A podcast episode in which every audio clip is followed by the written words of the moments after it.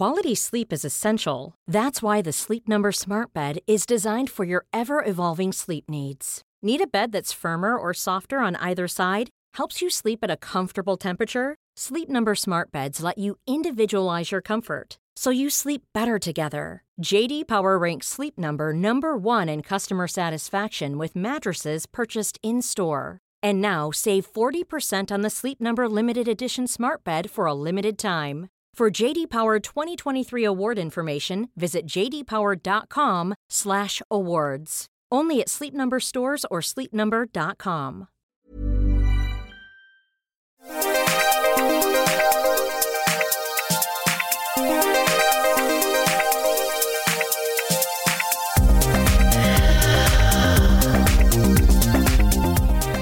Hello and welcome to the Arsenal Women Arsecast June mailbag edition. That's right, it is the 1st of June as we record. So technically, well, not technically, that definitely makes this the June mailbag. And we did one in May, so um, why not?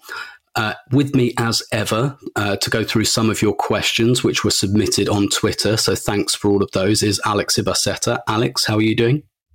Yeah, not bad. Feels weird to be an off season again, um, but thankfully there's a lot of positive news to talk about this time around. Yeah, absolutely. Since the last time we recorded, obviously we recorded just a couple of days after the end of the season last time, and quite a lot of news since then. Um, obviously, I think I can't remember whether these had happened the last time we recorded, but Steph Catley and Noelle Maritz have extended their contracts. Caitlin Foord has extended her contract, and of course, Vivianne Miedema has extended her contract. And obviously, there are some questions around that as well. Um, but just to kind of, I guess, get your initial reaction to to Viv extending her contract and. Um, the last time we recorded, that news broke about two hours after we finished recording, which instantly dated a lot of our kind of speculations, etc. But yeah. in our defense, in about March, we spoke about this and kind of predicted that she might sign on for one year and see how things go, which is pretty much exactly what she's done. First of all, were you surprised? And I guess, um, you know, because you also wear a Barcelona hat as well, how how happy or, or or maybe unhappy were you with the news? I was I mean, just looking at it from a yeah, my emotions were kind of mixed in the sense of yeah, I, really wanted wanted her to be at Barcelona, but at the same time, for Arsenal, losing Miedema was you know one of the worst things that could possibly happen.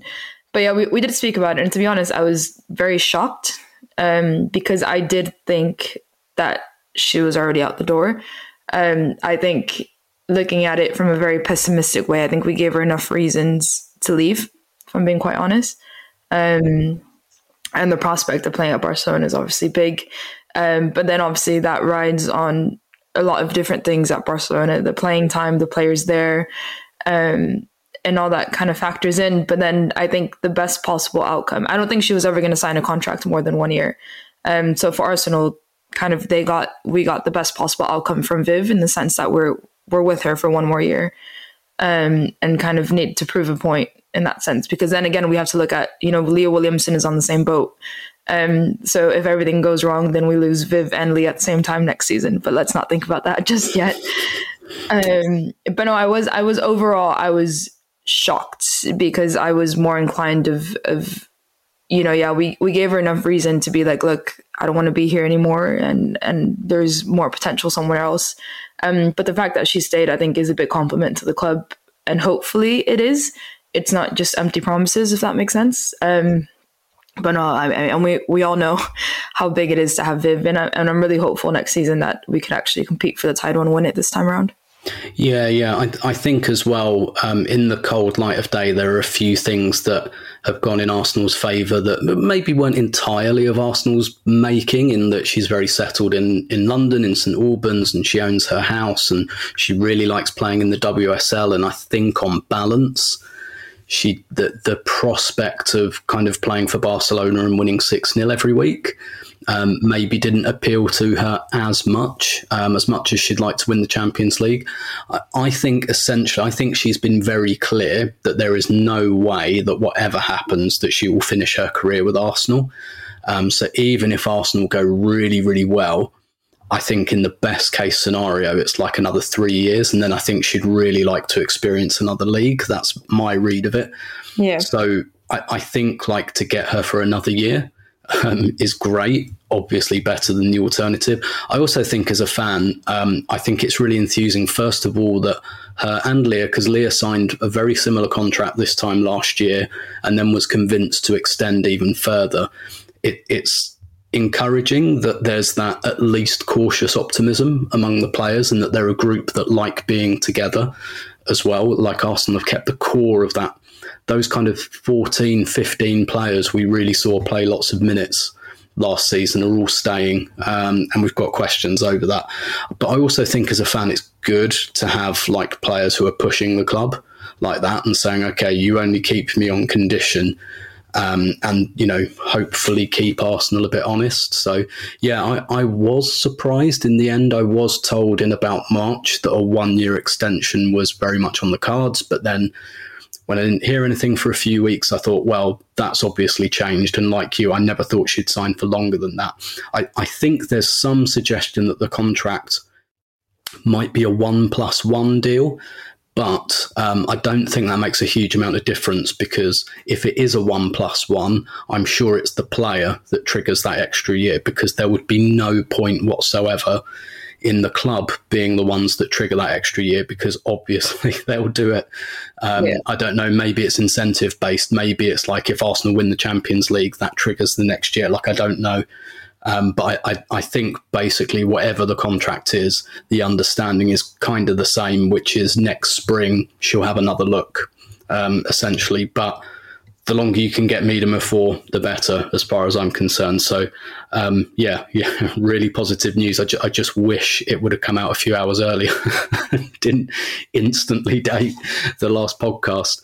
Um, Okay, so let, us crack on with uh, questions. Again, we had loads and loads of questions submitted on Twitter, and really we could only ask about a quarter of them at the most. And I've grouped some together because there are some kind of similar themes. So the, the first one, well, it's two really I'm grouping together because they deal with very similar themes. So uh, Marieka von Litt um, asks loads of renewals Caitlin, Noelle, Steph, Viv, Leah, Lotta.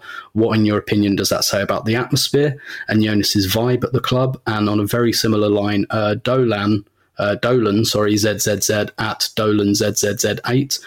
After a couple of years with high turnover of big players like Van de Donk, Roord, how much of an advantage do you think the contract renewals we're learning about will contribute to next season, particularly with Chelsea and especially City, losing a few big players and associate and associated stability. Yeah, it's. I mean, it's really positive. Um, not to to kind of toot our own horn, but I think that how close we got. I mean, looking solely at the WSL, how close we got to winning the league. I think it was. It's very important that we're keeping a lot of the same players that were there this season. Um, and you give Jonas, you know, his first season, it went really well. You give him time to progress into next season with more or less the same players, um, and a lot of key players at that um, is is really big. I think it's kind of. I'm trying not to get too hopeful because Arsenal, but it's it's big in the sense that Man City are losing players. Chelsea are kind of going to lose a few big names in there potentially um, on and off the pitch. But then, so to have Arsenal going into next season being the most consistent out of those top three, I think is going to give is going to give us a big advantage, um, especially when we still have Viv to score those goals and have that incentive to do better than they did this, this season.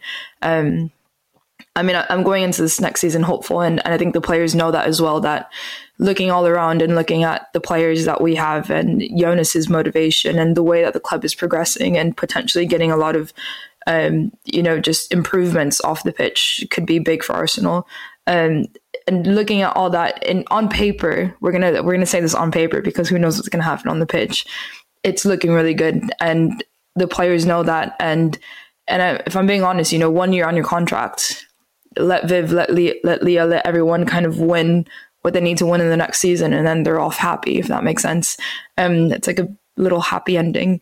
Um, but I think it's looking really good for next season, and and these signings are a big testament to the potential that Arsenal have in this next season.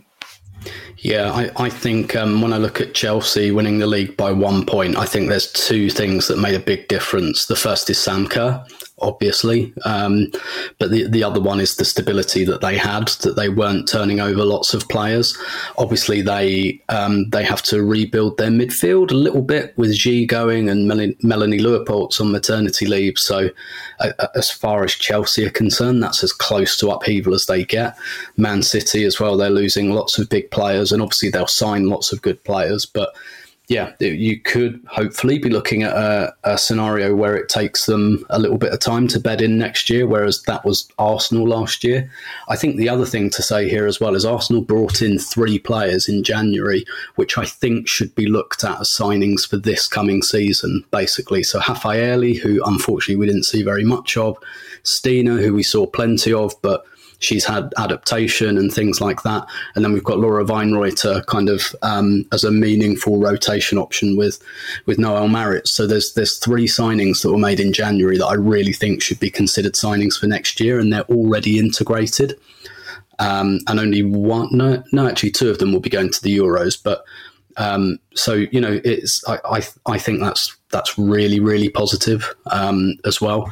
Um, but some really surprised news that broke on Sunday evening, and uh, when I found out about this a couple of hours before the announcement, it's it's one of those things. It's one of those things I really hate sitting on because it's so it's so surprising and it's such a kind of bombshell um, but at the same time, you kind of want to hint to people that something's about to go down, but I, I, couldn't say it in as many words. But but obviously, Kim Little has taken the decision to go on loan to OL Reign for the summer, so she's joining them today officially, um, and will play like their next six seven matches before joining up with Arsenal for the first day of pre-season.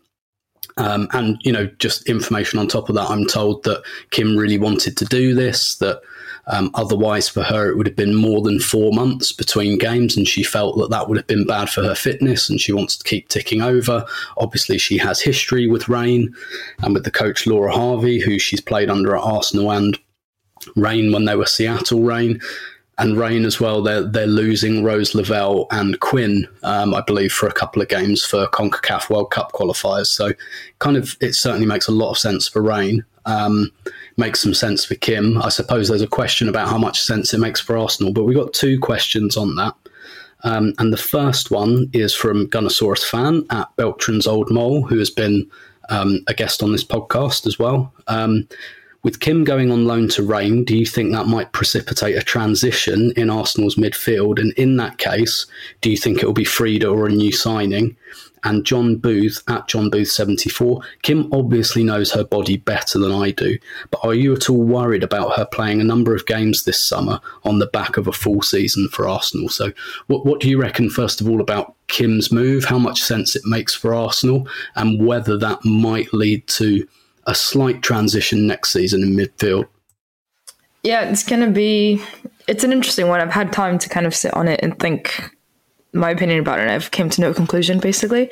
Um, cause it, it goes back and forth between, you know, Kim Little retired from the national team to give her body a rest and be able to kind of recuperate from everything.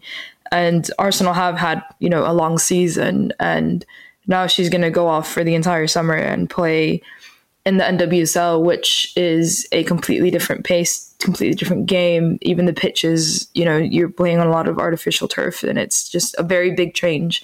Um, so in that sense, I'm kind of, I wouldn't say concerned because you know Kim is a professional. She wouldn't really do this um, if she wasn't ready. You know, she did retire from the national team because of that. So, you know, she is able to make these decisions in a very responsible way. And I mean, if there's one player that's responsible, it's definitely Kim Little.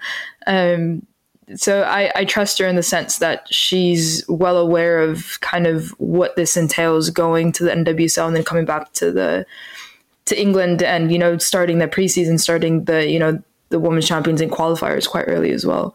So I think she she knows what she's doing, but it is obviously a big concern. You know, if Kim Little kind of injures herself, um, there goes a big chunk of our midfield right away. Um, but I think on the caveat of of kind of changing the Arsenal midfield. I think it is possible to kind of replacement is obviously not the right word for Kim Little, but if she does get injured, if she does need less playing time, I think we do have the capacity to kind of I wouldn't say fill her in because I think we would have to change our, our kind of midfield balance if we put in a Frida Maanum or a Mana Iwabuchi, for example. Um, but I think it is possible with with the players that like the quality of players that we have in, in those positions. I don't think it's going to be a major kind of rebuild in the sense that the quality is still going to be quite high. Um, but obviously, you know, you have the fear of Kim Little getting injured. But I would assume that again, she's she's a very responsible player, so I'd assume that they're going to manage her load quite well in the NWSL. Um, whether that be Arsenal doing it from here, the NWSL doing it, or her doing it herself, I'm I'm confident that she's to manage her load quite well for her to feel comfortable. And at the end of the day, you know, if all these players, all of our players are playing the Euros, yes, they're going to be tired, but they're going to be in form come preseason and come the Women's Champions League qualifiers. Um, and if you have a Kim Little that's kind of off form, then that doesn't really do us any favors either. So I'm kind of I'm looking at it on the positive side that we're going to get a very comfortable and fit Kim Little like right off the start of the season. So looking at it that way, I could see it benefiting us quite a lot. Yeah, I, I, think there's a few things to say about this. I think first of all, she's going over um, today. Well, she's I think she's already over in Seattle, um, and she starts training today. She doesn't have her first game till June the 18th, so she's got like two and a half weeks of, of ramping up to competition again. And then, you know, she'll have, I think there are seven games while she's there. And then she'll come back for the first day of pre season. I'm sure she won't do the same pre season training as everyone else um, I'm sure that they'll consider her, you know, they'll they'll consider her tuned to some degree. But then there isn't really a game for Arsenal, like because pre-season starts on August the fifteenth. I don't think the the starting date for next season's WSL is public yet. I haven't been able to find it.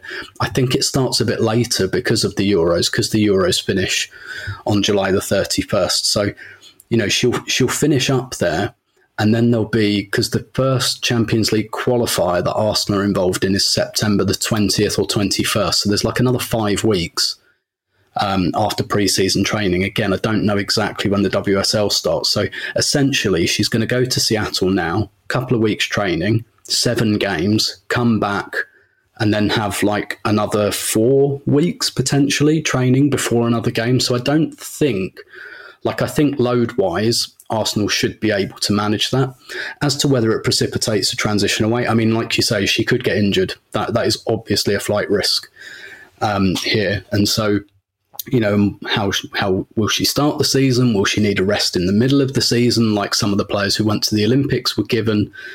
Um, I mean, I don't really know the answers. I would be surprised. Like Kim played by far and away the most minutes for Arsenal this season. She was way over three thousand minutes, and no one else, um, no one else had that many. However, obviously, she retired from international football. Now, I don't think she retired from international football entirely for physical reasons. Um, I, I, think that maybe Scotland are going through a bit of a transition and are possibly unlikely to qualify for the next World Cup. So um, you know, maybe it was a slightly um, political decision um, as well. But if there is like a transition, or if next season it's necessary to start without Kim, uh, it, it could be Frida, it could be a new signing. Like personally, I still think Jordan Nobbs is a number eight. and I think we have a brilliant number eight sitting there who's going to be fit for the start of next season because Jordan's injury, unfortunately, only just rules her out of the Euros, but she's expected to be okay for the beginning of pre season. I'd love to just see us play Jordan at number eight. I don't, I, don't, I think she can play number 10, but I, re- I really see her. Yeah, yeah, I, I really see her as an eight. So um, I, would just love to see her a bit more involved um, in that position personally. Whether that will happen, I don't know. I do think there'll be a signing in midfield, but maybe as a kind of more of a Lia Wälti backup. Um, we've got a couple of questions around um, kind of, I guess, behind the scenes additions. So, uh, Leontine Dawn at Leontine Dawn. Um, I understand that Jonas wants to extend his staff. Any news on that? Which functions we should think of?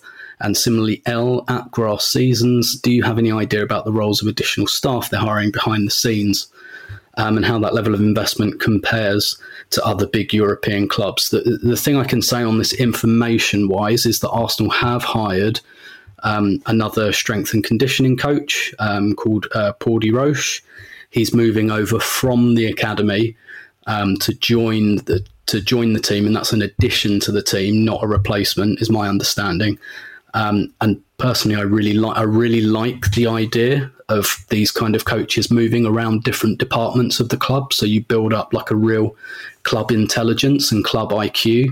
And also, we heard, you know, the back end of last season that Jonas wants to strengthen links to the under 15s and under 16s teams um, because he feels that, particularly in Europe, the physical issue was quite a big one for Arsenal. So I, you know, if it strengthens those links, um, that's potentially good news. So that's that's one I know about. Um, but what about you, Alex? Like in terms of um, you know other additional additional staff, I guess. Um, you know, I, I guess how how enthused are you by the idea of another strength and conditioning coach, and are there other areas that you think Arsenal should maybe address? Well, I think given the history of, of Arsenal, another strength and conditioning coach should come to a joy for all of us.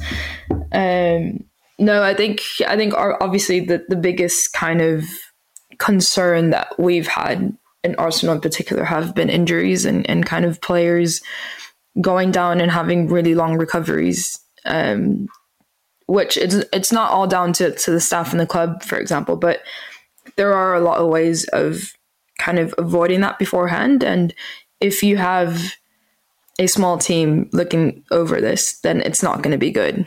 But if you expand the team, you need to have a big team in order for this to work flawlessly. And obviously, it's not going to happen from one season to another. But if you look at Lyon, if you look at Chelsea, if you look at all these clubs that have a very, very big kind of staff looking over this particular kind of area of, of the club in terms of strength and conditioning and no, it's not only just you know on and off the pitch. It's kind of the whole health of the player. Um, whether it's at home, again, the menstrual cycles, the, the load, the muscular, it's kind of, you need to, in order for this to kind of really, really work, you need to personalize each player and play to their strengths and, and weaknesses and know what works and doesn't. And this isn't going to work until you expand the team big enough that it's going to be you know feasible if one one two people one two three people are are overlooking the entire squad um i mean that's really going to be really hard on them so i think any expansion of the strength and conditioning and the medical staff is always going to be welcomed and it's always going to be needed if they want to you know if Jonas wants to increase that physicality then you're definitely going to need more people on the staff that are going to aid you and focus solely on that if that makes sense um I think that would be it. And then, you know, the rest of the rest of the staff, it would be more of does Jonas want to have another analyst? Do they want to have, you know, opposition analysts specifically for that flying around and kind of looking at, you know, the, the Women's Champions League? There's only so much that's that people can watch and so much that Jonas can understand. If you have someone specifically looking at that, then that's going to help a lot, for example. Um, so that's kind of the, the two that first come to my mind in that sense. Yeah, I, I, think the physical side is a big side for Jonas, and, and, I can see why. I do think, you know, you look at the Wolfsburg, particularly second leg, and we've all seen the games against Chelsea. I don't think this was that much the case last season, but we've certainly seen us outmuscled by by Chelsea. And, you know, Jonas highlighted teams who go like player for player marking. So even Hoffenheim do that. And in the second Hoffenheim game, you know, Arsenal got got thrashed 4 1. Um, uh, so I think that's a big side for him. And I think when you look at the signings he's made in the spine of the team, Stina Blackstenius and Rafaelle, um, you know, both like um, very physical players. I think that's kind of what he'll look for in the spine of the team. Um, but but also I, I just think on the kind of yeah on the strength and conditioning side, on the on the kind of physical side, I, I, think he just sees that as really important, particularly because of the style of football that Arsenal are looking to play, that kind of counter pressing um, kind of style. So I, I, I, think that one really makes the most sense. Um, to be honest, so I, think I think it stands to reason that that's the first appointment we've seen. I, I don't know, like I know last summer they appointed a full time psychologist, and obviously they brought in Gary Lewin last summer to head up kind of um, the medical department and sports science department. So, um, and in terms of analysis and things like that, I I, am not sure what the actual plans are. I think the other thing that Jonas has talked about a lot on the physical side, if you look at the stats about ball in play, in the Women's Champions League, it is so much higher than the WSL. And this is why Jonas always talks about the multi ball system and it being baffling to him that it's not in the WSL because when the ball goes out of play, it disappears for about a minute, particularly for the teams who play in bigger stadiums and kick the ball in the stand. And it takes like a minute for a throw in to get taken. That doesn't happen in the Women's Champions League. They have they have multi-ball and most other leagues have multi-ball and i think one of the reasons he thinks the english teams have underperformed in the champions league is for that reason because the players aren't as kind of um, you know they get bigger breathers in the WSL. And actually, I, I, read an interview with Joe Montemurro at the beginning of last season who said he changed his training regimes ahead of Champions League games for that reason, like to change the stimulus and make sure that the training sessions were more intense and that there was less standing around and listening in the training session and it was much more right every second of this session we keep going because in the women's champions league the ball goes out for a throw in it comes straight back in um, and I think that's a big thing for Jonas. So I can see why strength and conditioning is the first place that they've added. Um, let, us have a hypothetical question because I love these um, from John Brannigan at John Brannigan 17. You can only make one signing for Arsenal this summer. Which position would you make it in? Oh, that's a that's a brutal question. Oh boy, um, I know my answer. oh, do you want to go first, Tim? yeah, sure. I, f- for me, um, a defensive midfielder to back up slash rotate with Lia Wälti. I, I, think we'll see that. I don't have any names at this moment in time. I, I think we'll see that. I think we'll see perhaps again maybe a bigger player um, and I mean in terms of stature rather than reputation necessarily, um, because that's a, a big part of the spine of the team. Now, obviously, Lia Wälti was brilliant in the second half of last season. I think Gabe Jonas exactly what he wanted in that role, but we don't really have any backup. I think Frida is not a number six. Kim's not really a number six. Like it, it's a gap. For me, I cheat a bit on this question, um, but I really want to to sign a defensive midfield player who can also play at centre back. Um, to be perhaps that fourth choice centre back, which is going to be another gap because Anna Patten's going back to Villa on loan. Jen Beattie and Simone Boye will leave, so there'll only be three centre halves. So I'd love to see a defensive midfielder who can also play centre back. I also think that's a smart thing to do in a squad as well because it would keep that player involved for them to be you know, potentially a backup, maybe, maybe more than a backup, maybe someone to really challenge Lia Wälti in that role. Um, but I, I, think we saw last season that maybe the squad's too big. Um, and I know that's not a popular sentiment, but I think in women's football, there just aren't enough games to give 25 international players football. And uh, I'd actually quite like to see the squad come down a player or two. I think it might, but but then just have maybe more versatile players um, around. So some like you look at what Katie McCabe does in the squad, right? The fact that she's a brilliant left back and brilliant left winger, and that keeps her involved. It means she can rotate with other players in that position, um, but she doesn't necessarily have to play every minute of every game. So I would prioritise DM definitely, just because I think it's really the only gap in the squad. But I'd really like it to be a defensive midfielder who can also play centre half. So just Lena Oberdorf, that'd do me. just throwing that in there again. I think we've been saying that for like the past two seasons. We'll, we'll wish it into existence. yeah, I'm gonna go. I'm gonna go a bit different because obviously I think I think a CDM um, would be the very obvious answer, and I do agree that we definitely need a kind of back up to that. Um, but I I think I'm gonna go a bit off script and say that I would really like to see a young winger.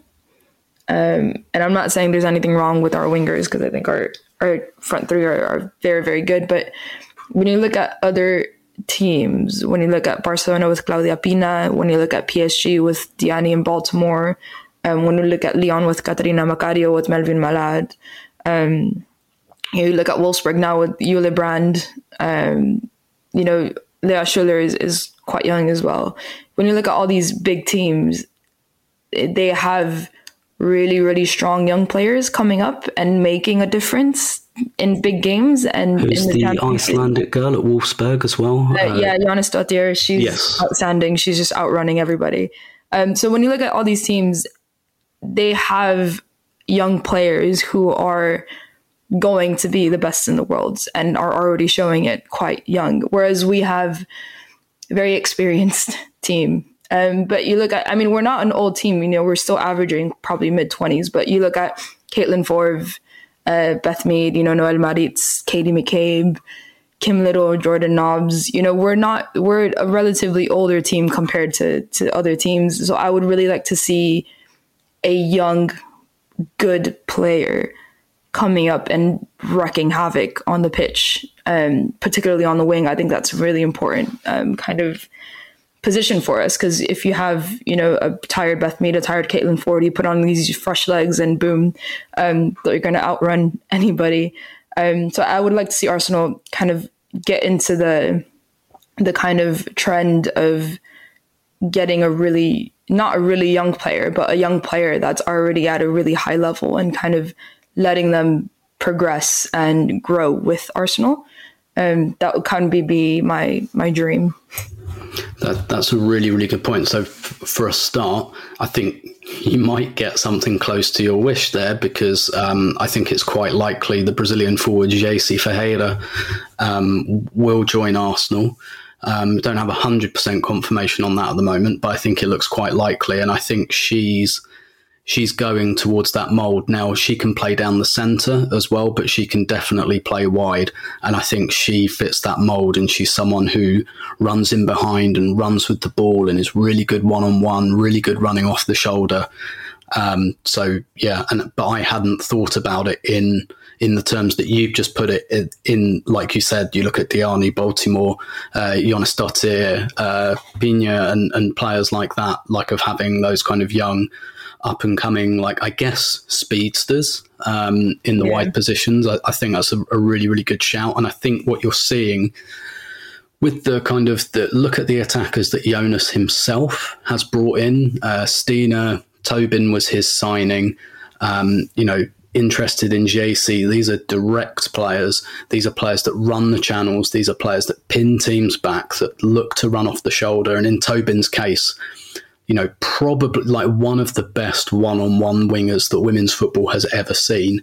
So, again, very direct, takes people on, likes to beat players. Like, I think he really likes those really direct attackers. Um, so, I do think we will see a bit of that. And your your wish uh, may well be granted. Um, I, I, guess one of the positions we didn't discuss, and this, that's why I'm going to bring in this question, is is goalkeeper because um, you know Lydia Williams' contract is up, um, and I believe that she will leave this summer. Um, so you could argue that like a, another goalkeeper would be quite a big need, but obviously Fran Stenson's there at the moment um, in body anyway. And uh, Lauren Jade uh, underscore asks any idea on what on earth is happening with Fran Stenson since she was recalled from loan. There's been quite a few games she hasn't even been on the bench, let alone played. Um, seems like a fair bit of mismanagement over the last few years, but maybe I'm being unfair. So, to put this into context, Fran Stenson signed in the summer of 2019, and she's played one game for Arsenal.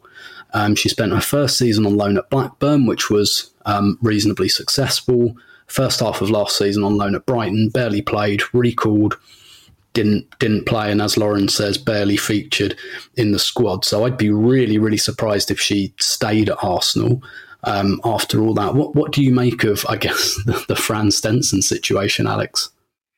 Well, yeah, it's a bit of a confusing one when you have such a young keeper, and again, looking at the young player of, of you know, the whole point of getting a young player who's already good is making them grow with the club.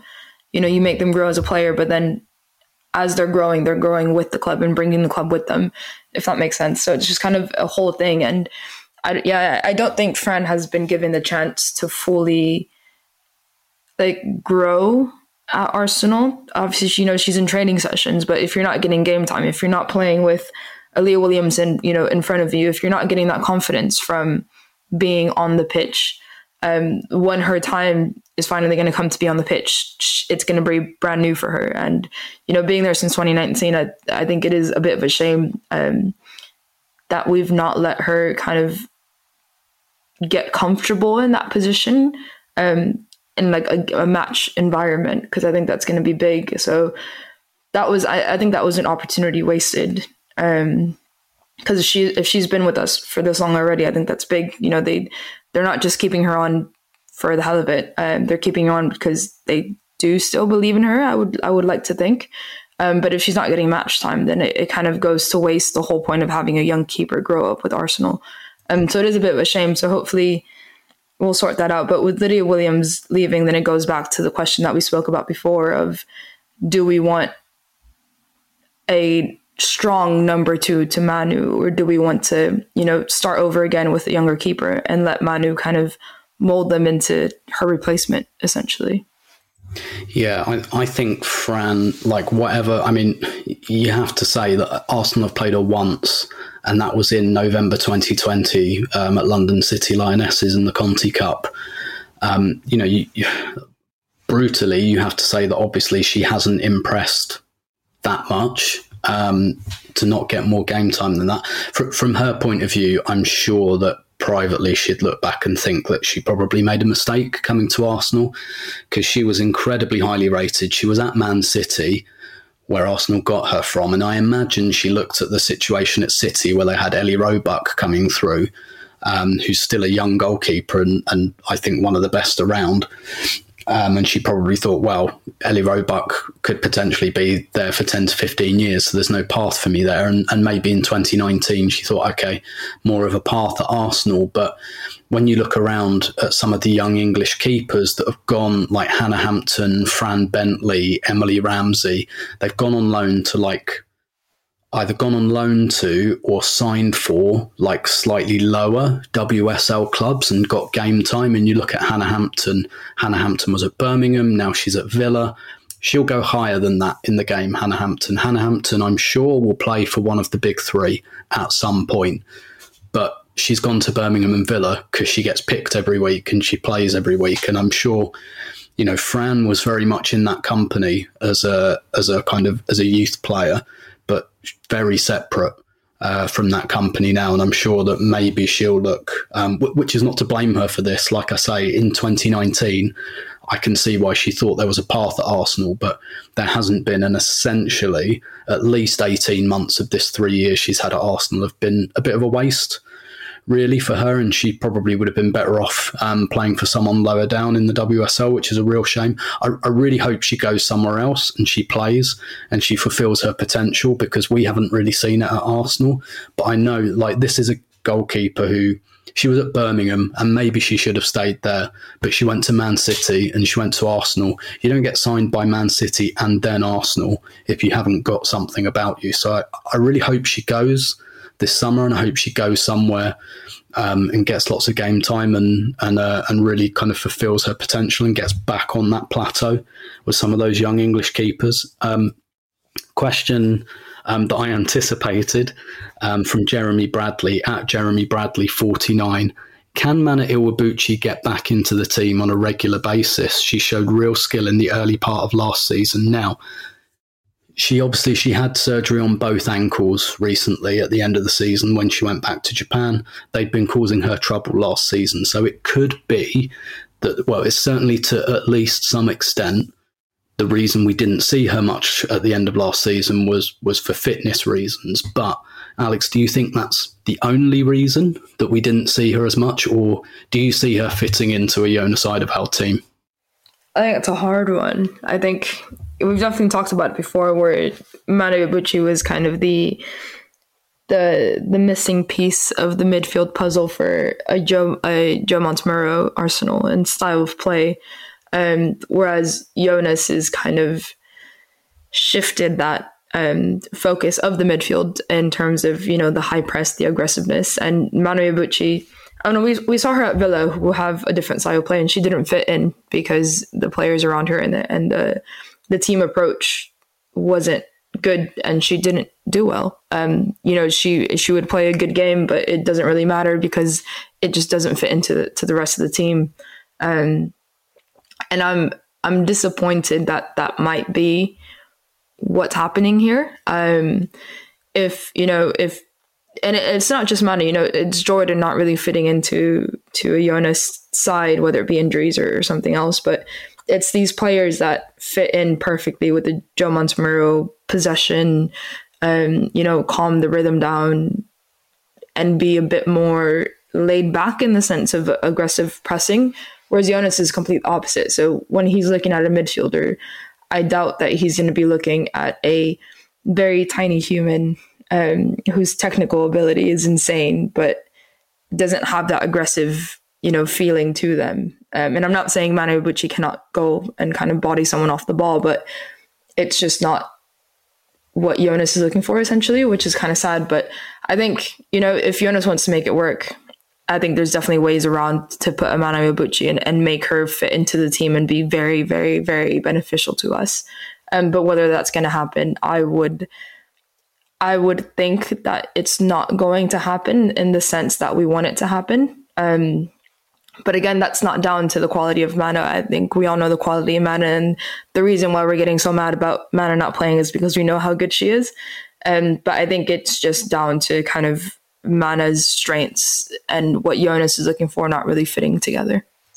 I, I, completely agree. Sadly, I don't see it happening for Mana at Arsenal um, for the reasons you've laid out. I mean, I think obviously a big blocker is Viv staying and playing in the number 10 position.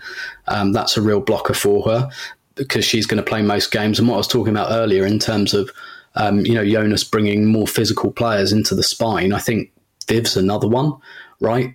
He didn't really, Jonas didn't really like Mana or Jordan in the number 10 or even Kim, but he likes Viv there, um, who's, you know, bigger and more physical than all of them. And so then it becomes a question of, well, can Mana fill one of the wide spots? Well, first of all, there's so much competition there anyway. And second of all, I really don't think that Jonas wants like that wide number 10. Um, I think he likes his wingers to be wide and to take and to get crosses in and to take on fullbacks. Whereas if you play Mana out wide, she'll come in, which, like you say, perfect for a Joe team. There, there's an alternate timeline somewhere I'd love to be on where a couple of years ago, um, Arsenal get the Mana Iwabuchi signing done under Joe Montemurro and perhaps Jill doesn't happen, which is not like Jill Roord's a really, really good player, but she felt very ill fitted to mm-hmm. me in a Joe Montemurro team. And ironically, I think Jill Roord would really fit into a Jonas team. Yeah. And so it just feels like we've we've gotten like we've fallen into the matrix somewhere where Mana was a signing. I mean, Arsenal tried to make it happen two years before it happened, but Mana was a signing that should have happened two years earlier. And maybe Jill Roord should have gone somewhere else for two years and then joined us under Jonas or something like that, where I think should have been more. Because you look at like Joe played DVD out wide on the left for a season. You know, he likes those number 10s out wide. I, I, just don't, and he played Jordan out wide. I just don't think Jonas wants that. I think Jonas wants his wide players to be wide players, um, which is part of the reason I think maybe Nikita Parris hasn't hasn't quite clicked because she's more of a wide player that likes to get in the box, and I think he likes he he likes that width and depth thing. So uh, unfortunately, I don't see it happening for Mana as much as maybe the injury makes me think, oh, okay, she probably would have played more minutes had she been fit or fitter. Um, but I, I, still don't see it happening, um, to be honest. But we'll see. I guess maybe it, what maybe I'm completely wrong, and maybe it was entirely down to fitness. But um, on a on a similar note, we had we had a question from uh, Domi Kidowo uh, at Dando MK, which I'm kind of going to skip over because I want to focus on one of the players. He asks about Iwabuchi, Nobbs, and Parris um, not being starters and should the inability to get the best out of our backups be a concern. Um, we've kind of spoken about Jordan and Mana. Um, so I'll, I'll, I'll, skip to this question from uh, Ross CH91. Uh, would love to hear your thoughts on the rumours about Keats Parris leaving too. Um, so I guess those are the three big players that weren't getting minutes right: Mana, Jordan, and, and Nikita. What do you think will happen with Nikita Parris? Um, maybe even as soon as this summer, let alone next season. I'm for Nikita Parris going somewhere else. um, I my relationship with Nikita Parris is is a very um, rough one. um, it sounds like it. it does. No, I was the thing is that I I think Nikita Parris is a very you know she's a good player. There's no denying that. You know she's played for Lyon, she's played for Man City, and she's done really well at these clubs. But I think she's a player that fits a very specific kind of mold, and she can't step outside of that. If that makes sense, I think she was a perfect fit at City which is the reason why she got recruited by Lyon. But then you look at her at Lyon, and she was playing as a central striker as well as out wide, and you know the fans didn't like her. She didn't perform, you know, to the standard that she did at Man City, and then, um, you know, she comes to Arsenal, and it's kind of the same situation of, you know, she's a great player, but she didn't really click with Jonas, with the style play, with the players, and that's just my concern from Nikita. Parris. I think Nikita Parris is yeah, just she fits a very specific style of play, and when she fits she performs really well. But when it doesn't fit, she's like she's not you can't really get anything out of her on the pitch. I mean, you look at her stats in the WSL for Arsenal and you know, you expected her to being that she was back in the WSL, being that she was back home and kind of in a, in a more comfortable environment around national teammates and, and all that stuff. You expected her to perform a lot better than she did, regardless of whether she fit into the team and under Jonas or not. Um, and and she didn't really live up to that expectation. So I think that kind of says a lot about who she is as a player. And again, you know, no hard feelings, but it's just she's a player that yeah, like when she doesn't fit, she doesn't fit, and it's very obvious. Um, and obviously that doesn't do anybody any favors for her or the club. Yeah, completely agree. I, I, think you're exactly right. She's a very specific type of player. And if you play to Nikita Parris's strengths, you get a world class forward. And if you don't, you don't. it's yes. kind of that simple. Um, I, I think she will go. I think the at the very least, the interest in Geyse Ferreira um, puts the writing on the wall for her because Geyse is, you know, she's all those things I said. She's pacey. She likes to play on the shoulder. She's direct. Keats is all of those things. I think the issue for Keats is that she's a winger that likes to, you know, she's a wide striker basically which if that's what you're after is is great i don't think that's what jonas is after i think he's after wingers that feed strikers um, basically and i think the issue for keats is one on one. She doesn't tend to beat players with the ball. She beats players off the ball. Yeah. Uh, she makes runs in behind. I think Jonas wants wingers that can beat players with the ball, and that's Geyse can do that. Right, we've seen that Beth Mead can do that. He signed Tobin. Tobin can do that. Katie McCabe can do that. Caitlin Foord is brilliant at doing that. He loves all of those players. But the players who who aren't as direct with the ball at their feet. He doesn't like as much, I don't think, particularly in those wide areas. I think also for Keats, you know, the World Cup's next year in 2023.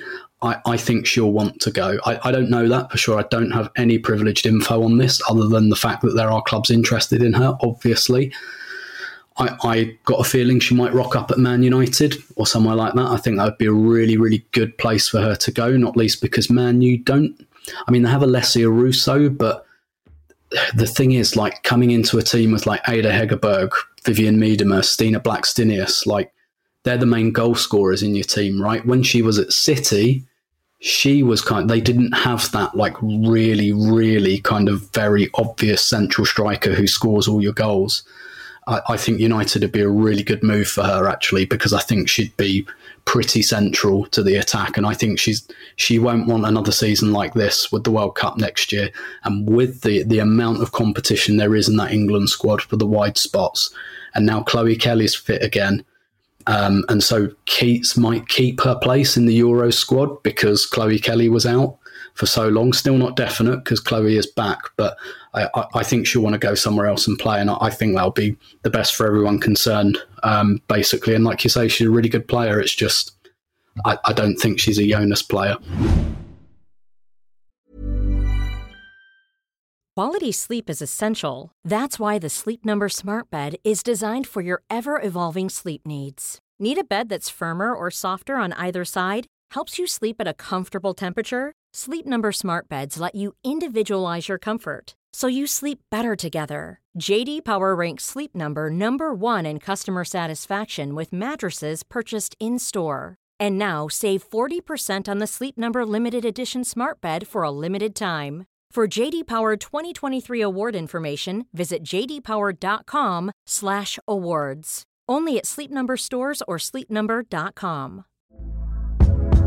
Hey there, it's Michele Norris. I'm host of a podcast called Your Mama's Kitchen. When I travel, I'm usually looking for a way to find a taste of home when I'm not at home. And one of the things I love to do when I am at home is entertain. And Airbnb allows me to do that. When I was in California recently, I rented a house that had a great kitchen. And when we were sitting around the table, we we're all thinking, we're in someone else's house. Someone could be in all of our homes as well.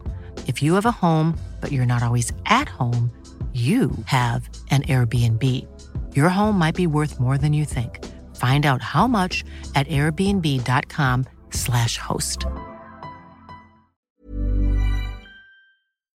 Let's uh, let's look at this one. Another hypothetical at uh, Monifacy7, who is at Monifacy77 on Twitter. If you could bring back one former Arsenal player, retired or not, who would you bring back and why?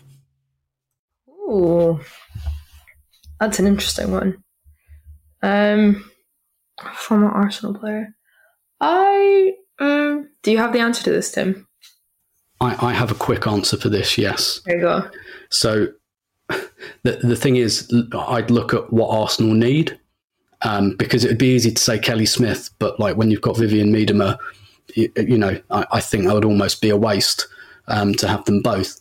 Um, Jayne Ludlow for me, um, central midfielder, can play at the base of the midfield, could play at, uh, in the number eight as well, played in both positions. Big, strong, hard as fuck, scores loads of goals. So Jayne Ludlow for me. Okay. Yeah, I think I was kind of overthinking it in the sense that yeah, I'm kind of I'm looking at it the same way of of what we need. Um you know what, I'm gonna go I think at at the kind of peak I wouldn't mind having a Vicky Losada back in the midfield. Fair. I wouldn't mind that either. Yeah. Do you, do you think Vicky's a player who might move back a bit? Like move to the back of the midfield to be more of a because she was always like when she was at Arsenal she was quite box to box. Mm. Um, I mean, yeah, towards towards the end of her Barcelona career, she was more of a of a CDM yeah. um, that would sit back. Um, she would kind of replace Patri Guijarro yeah. in the midfield and have Alexia and Aitana in front of her. So yeah, definitely she would be kind of, you know, at the stage that she is at her career. Like if we would get her, you know, right now, she would definitely be kind of that CDM that would dictate the rhythm. Um, obviously not as kind of, you know, snake hippie as as Lia Wälti, but she would be kind of that that CDM that you would she would kind of be a Leah Williamson, but a CDM in terms of like she would get the ball, calm the play down, dictate the rhythm and and like start that attacking play if that makes sense. Yeah um, yeah I, which i think is obviously you know that's kind of one of my favorite positions and vicky losada is you know we all know how good as she is um, at playing in the midfield. Yeah 100% vicky, vicky was when she was at arsenal was was possibly my favorite player um, at that time. Uh, excellent player. Um, yeah I, I wouldn't argue with that at all. Let's go to the last couple. So again um, slightly off beam, actually, um, a, a, question about Manchester City, which I think is actually a really interesting thing to discuss, even though we're we're not the Manchester City women uh, Arsecast. Um, but obviously, they're losing some big players, so, like some of whom, like Jill Scott, like of course that you know that's not a player they didn't want to lose, as it were. Um, and you know Karen Bardsley, like those players are like Jill's not quite retiring, but you know she's been on loan twice. She's thirty five. That's that's fairly amicable. But I think you know Georgia Stanway, Lucy Bronze, Caroline Weir, they are players that Manchester City did not want to lose, but they have. Um, we can only speculate on the reasons for them losing so many big players. But John Booth, um, again at John Booth underscore seventy four, asks: Is the exodus at City being overhyped? They were the form team towards the end of last season. Do you see them being more of a threat for the title this year? Um, I would think it relies heavily on who they get in and how smart they are with their recruitment. Um, I, I mean, I've said it on Twitter. You know, these you know, good players wanting to leave Man City should come as no surprise. And I do mean that with full force against Man City, you know, in a very bad way of these players deserve more. Um, and yeah, grand, you know, Man City have did well to get back and have, you know, beat Chelsea in the final and stuff. But essentially, I think the way I see Man City is the the success of the team comes down to individual brilliance rather than overall, you know, brilliance from a manager, for example, who kind of has reins on how to on how to you know make his team um, kind of reach their full potential. Um, so you know, having these players leave, you know, Georgia Stanway, she's arguably at the peak of her career, um, and going to a team like Bayern Munich, who is playing at constantly a high level and will get far in the Champions League, is not a surprise um, a Lucy Bronze who you know came from a very successful few years with Lyon, who won the Champions League multiple times. It shouldn't always be a kind of you know surprise that she wants to get back at that level potentially, or you know just kind of go and, and enjoy her football. Should it be in the NWSL, for example? Um, Caroline Weir, another one. You know, she's she's been having an amazing career, and she deserves. I mean, by far, she deserves to be a player who wins the Champions League. And, you know, unfortunately, Scotland aren't favorites to win, you know, a major tournament. So for Caroline Weir, for example, her kind of only way of winning a major, major, major trophy would be through a club. And Man City are nowhere near winning the Champions League anytime soon. So, you know, these players leaving to kind of look for something better shouldn't shouldn't come as a surprise essentially. And I think yeah, it's not shocking. And then, you know, the replacements that are rumored around to have, you know, Leila Ouahabi, for example, um, to come in and replace, you know, Lucy Bronze, essentially. You have um, Deyna Castellanos, who would come in and replace uh, Georgia Stanway. Um, I don't know if the replacements would be. The replacements, you know, the names are good, but I think it would depend on kind of how they fit into the club and how the club accommodate to them, which, you know, could go really surprisingly really well, or it could go horribly wrong. Um, but yeah, I think Man City are a special, special, special club in the sense that they have argue. I would say arguably they have, you know, when the players that have now left were still there. I would say arguably they have one of the most talented squads squads in the WSL. Um, but I don't think they have someone who knows how to kind of use it to the max potential. Because can you imagine, you know, a Lauren Hemp and Chloe Kelly, um, a, you know, a Bunny Shaw you know, being kind of managed to their greatest potential, that's that team would be unstoppable. Um, but unfortunately, I don't think that's the situation at City right now. Um, so yeah, I think the Exodus is, you know, it's it's big players, but at the same time, you know, you still have Lauren Hemp and Chloe Kelly on the wing, so you can't really write off Man City yet. Yeah, yeah, and and the reality is the the margins between the bigger teams are, so small that I'd never write any of the you know the quote unquote big three off. Um, and and I think John's right in that City were the form team in the second half of the season. I think that was also true of the season before, though. Um, I think they were really the form team, and then you know they had lots of injury issues at the beginning of last season, and and I think that might be quite telling as well. That quite a lot of those players they lost for the first half of last season didn't come back as quickly um, as they expected. So Steph Houghton kind of broke down again. Lucy Bronze um, needed surgery, and that was identified quite late in the day. Chloe Kelly, I don't know exactly what happened with Chloe Kelly, but you know she was out for 12 months with an ACL. They're usually like nine, ten months. And then you had Ellie Roebuck, who was out for like the whole of the first half of last season. And, and again, I don't think that was entirely expected. So I don't know if there are things happening behind the scenes um, there as well. I, again, I can only speculate. I don't know, but I'm just looking at some of those injuries, and, and I do think it's worrying for them as well. Like, listen, Bayern Munich are a really, really strong team. Um, you know, Caroline Weir, we're, we're told it looks like Madrid for her.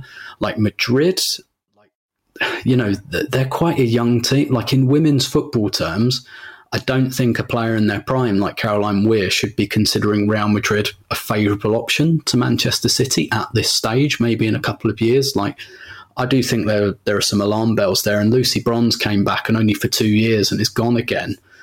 Um, you know, I yeah, I I think that does look. If I were a Man City fan, I'd be worried about that, but I'm not. so I won't worry about it. But at the same time, like I, I'm not writing them off uh, for anything um, next year because these things are, are decided by by very very small margins, and ultimately they still came away with a trophy uh, last year, and I think were quite unlucky not to win two in terms of the FA Cup. But again, Sam Kerr happened to them, um, and that's something a lot of teams can say, unfortunately. Um, there's a question here from uh, Ricky O, who is at O Ricky, which, if, if you don't mind, Alex, I might just address just because it's like a fairly factual question. But it says, I saw a graph which shows Chelsea did much better at defending set pieces than us in last season. Do we have to hire a specialised set piece coach to address it? So, what happens on the Arsenal coaching staff with set pieces is Leanne Hall, who is one of the assistant managers, and Sebastian Barton, who is the goalkeeping coach, they look after the set piece um, element of training. And obviously, they're both, uh, Leanne's also a goalkeeper coach as well. So uh, they come from like, they have a really good perspective on it. And Arsenal scored a lot of goals from set pieces last season.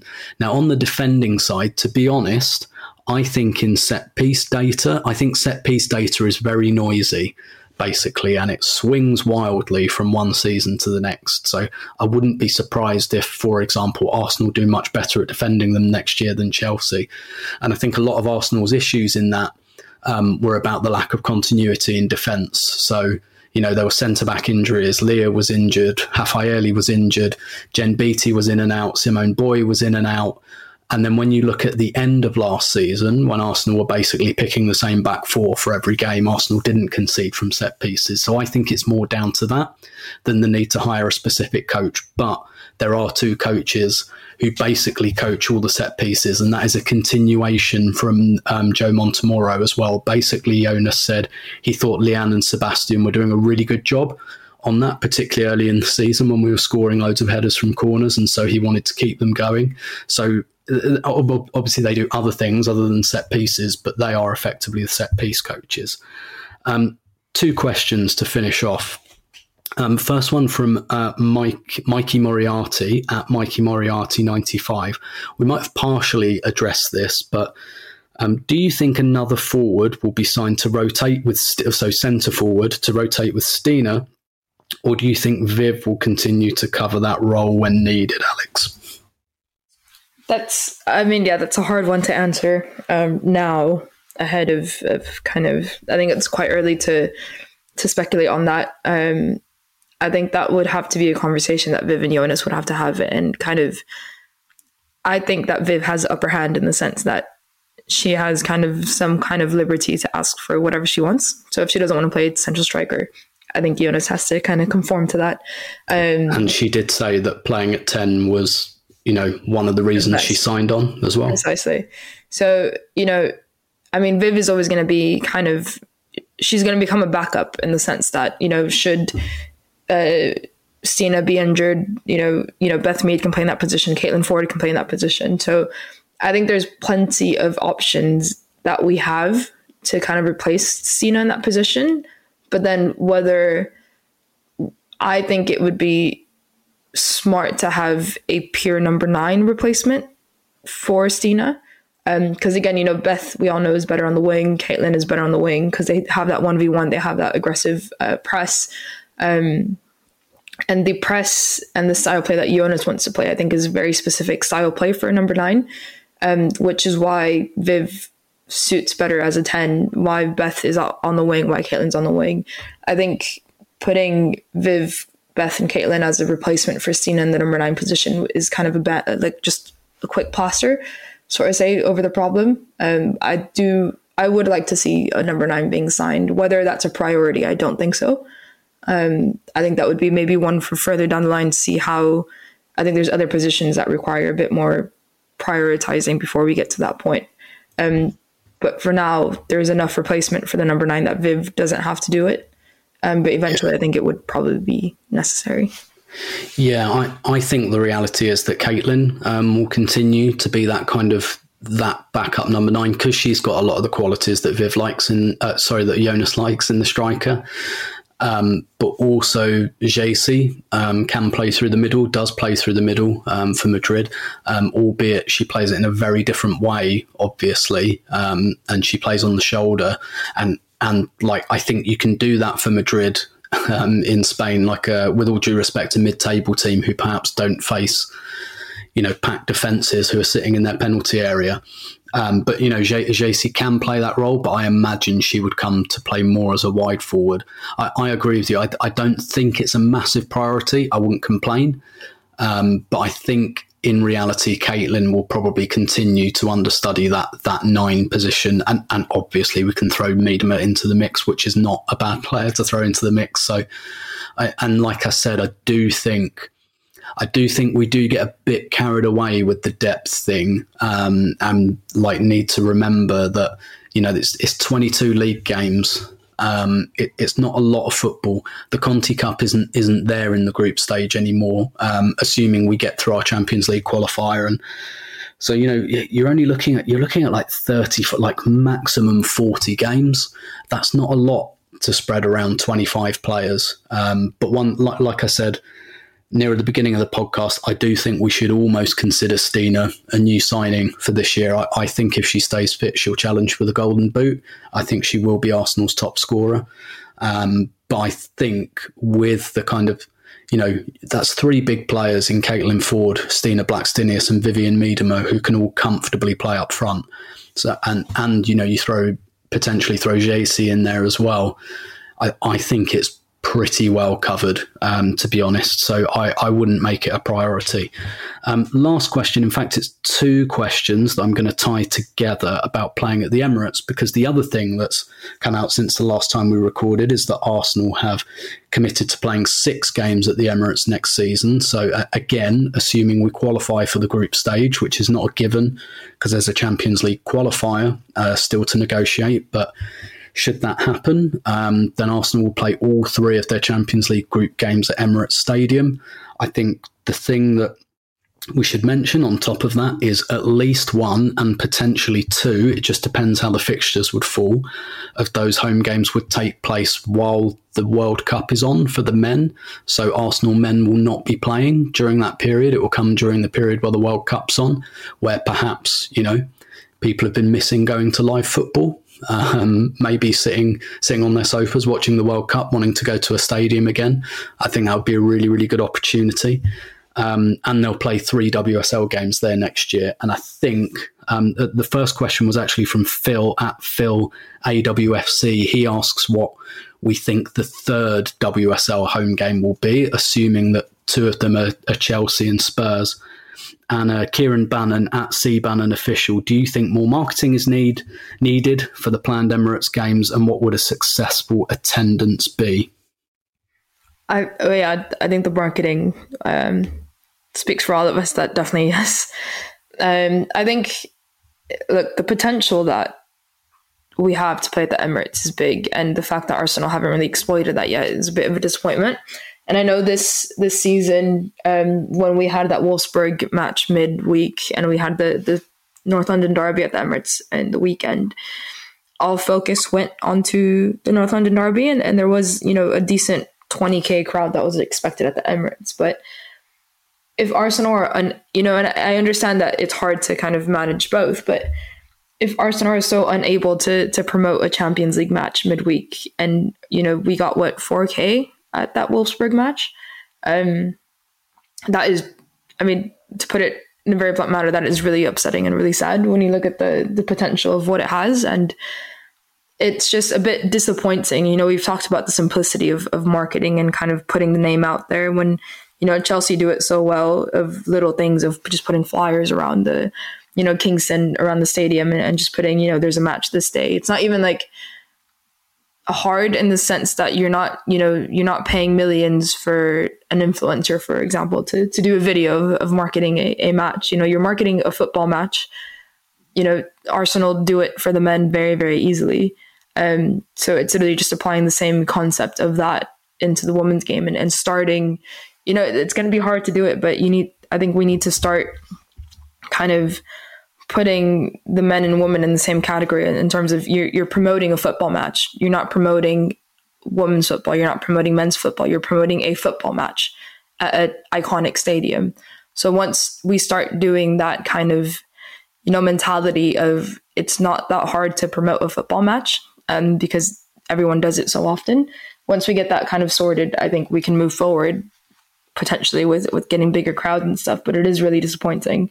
Um, and if you know we are intending to kind of play all these matches at the Emirates, especially Champions League matches, I do hope that more marketing goes behind it and it's kind of giving the attention that it deserves. I mean, we've seen it in you know in Germany and Spain in France, the attention that the Women's Champions League matches have have been given, and that's what's needed here because we haven't used that yet. You know, between Arsenal playing at the Emirates and not really marketing for it, and then Chelsea marketing for it but only playing at Kingsmeadow. Um, you know, it's kind of an unbalanced a in general when you look at the Champions League matches that are held in England. Yeah, I so on this, I've, I've spoken to to someone um, at Arsenal um, a, a, about this in in like a, a, good position of responsibility, and what I'd say is Arsenal are really ambitious about this, and and like I'm not just saying that to spin a line um, or repeat what I've been fed. Um, you know, I had a good conversation with someone I know well. They are ambitious about this. That's why you're seeing them ramp this up. Um, I, I, think, in fairness to them, the Tottenham game, you know, the North London derby. Now, I, I think it's right that you know, I think it's right to say that more marketing went into that than the Wolfsburg game, for example. But had that have taken place on the day it was scheduled, it would have been about 20,000, which, which I think would have been a really, really good attendance. But on Arsenal's side, they're, they're really ambitious about doing this, about ramping this up, about this being regular. Um, and and you know, different clubs have different outlooks on this. Chelsea and Man City they own their women's stadiums, so that's I think the reason why you don't see them play like at the Etihad or or at Stamford Bridge that often because they own their stadiums and they're looking to naturalise themselves in their own stadiums. Whereas you know Arsenal don't have that, albeit Arsenal invest a lot in Boreham Wood. Uh, people might have seen that Boreham Wood are making further investment um, over this summer and over the next couple of years. I can tell you that Arsenal are involved in that. Um, and that Arsenal are putting money towards that. That is why the South Stand will be called the Clock End uh, once that gets redeveloped. Um, but Arsenal are, are, really, really ambitious about using the Emirates, and and like people at the club are very aligned on this. Jonas wants this as well. I know the players are really, really keen on it, and they're really keen on you know the idea that like when they played Spurs in May, they just kind of said it felt like home. Like it, you know, we were used to playing there. We'd had a good few games there. It just felt like home. And obviously, you know, everyone knows how to get to the Emirates and, and things like that.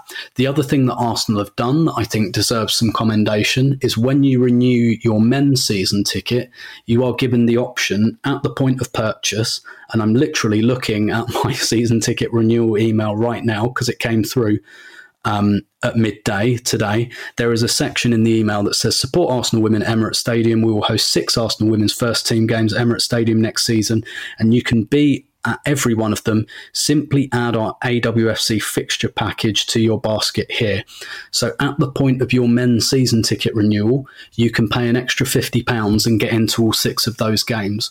So that's that's a really easy and quick way of selling lots of tickets. So that email is going to like around 40,000 season ticket holders. Let's say 5,000 decide, yeah, yeah, I'll pay an extra 50 quid and get into all six of those games. Now, those you know people might not turn up all six of those games or whatever but at least the club have got the money up front and they've made it easy at the click lit, the literal click of a button. 40,000 Arsenal fans have got that email saying book all six games right here when you renew your season ticket. And ordinarily 50 quid would feel like a lot more money but when you're about to put down somewhere between um, a thousand and eighteen hundred pounds. Maybe an extra fifty quid doesn't feel um, as big an investment. So that, like, I, I can say, um, you know, and I can hear, I can hear the cries of lackey already. Um, but I, I, do think that Arsenal mean business on this, and that this is a serious part of their strategy with the women's team over the next few years and their marketing of the women's team. And I think players like Vivianne Miedema are a big part of the reason that they are, at least for now, convinced about the size of the ambition of the club is things like this. But I agree with you, Alex. I think like let's promote all of those games. Um, you know, fairly equally, at least, there is likely to be a Champions League group game in there that's perhaps not, you know, like the equivalent of Cluj last yeah, season. Like how how many people would have come to the Emirates to see that? Not sure, but that's that's why you sell in a package, um, I guess. So. Um, yeah, definitely. As for the speculation about the other team, because I think it's right that it probably will be Chelsea and Spurs, I think that will just depend. It, it could be City, um, but I think it will depend on when the men's international breaks fall and you have these like women's football weekends. Um, so, you know, if Arsenal get Everton, for example, in one of those weekends, it will be Everton um, or West Ham or someone like that. So I think the preference would be for it to be City. But at the same time, um, yeah, it will just depend on how the fixtures fall. And I do think there could be something to be said for playing the big games at the Emirates. And it almost, because like in the WSL, frankly, the games are distinct. You have the big games and the not big games. And I think there'd be an advantage to saying, right, let's play all the big teams at the Emirates. So we have a strategy for all of them that fits and we're not moving around. So it's almost like, right, Emirates is our big game turf, bigger pitch, bigger crowd. We can adjust accordingly for all of those games. So I, I think that's maybe in the thinking. Um, but that, that was quite a long ramble on my part just to say that, like, I don't think Arsenal are doing this lightly, and I and, and I know the players and the coach are behind this. So, um, yeah, f- fingers crossed. And because the other advantage is they get the men's marketing. Then they get the marketing on the men's side, so they have all that resource they can call on, and let's hope they use it. Um, Alex, I know you've got another meeting to go to in a couple of minutes, so let's leave it there. Thank you very much, as always. Always a pleasure. It was nice to be a bit more positive about Arsenal this time. Yeah, indeed. It's amazing what happens when they're not playing football games. Um, yeah. no football matches. They've made our resigns. It's good. Yeah, it, it, exactly, exactly. Um, we've got another two podcasts lined up before the Euros kicks off, and we've got some really, really stellar guests, um, some absolute A-listers uh, lined up um, to talk about a few things. There'll be some Euros chat, but um, in the next four weeks, there will be another two podcasts for you um, with lots of guests doing lots of talking. So it won't be me talking quite so much. But um, until then, thanks so much for submitting all your questions. Thanks so much for downloading and listening. Like I've said a million times before, we're not going dark over the summer. There will be plenty of content, both written and audio, and there'll be loads of audio content coming for you in the next few weeks. So until then, take care of yourselves. Thanks and goodbye.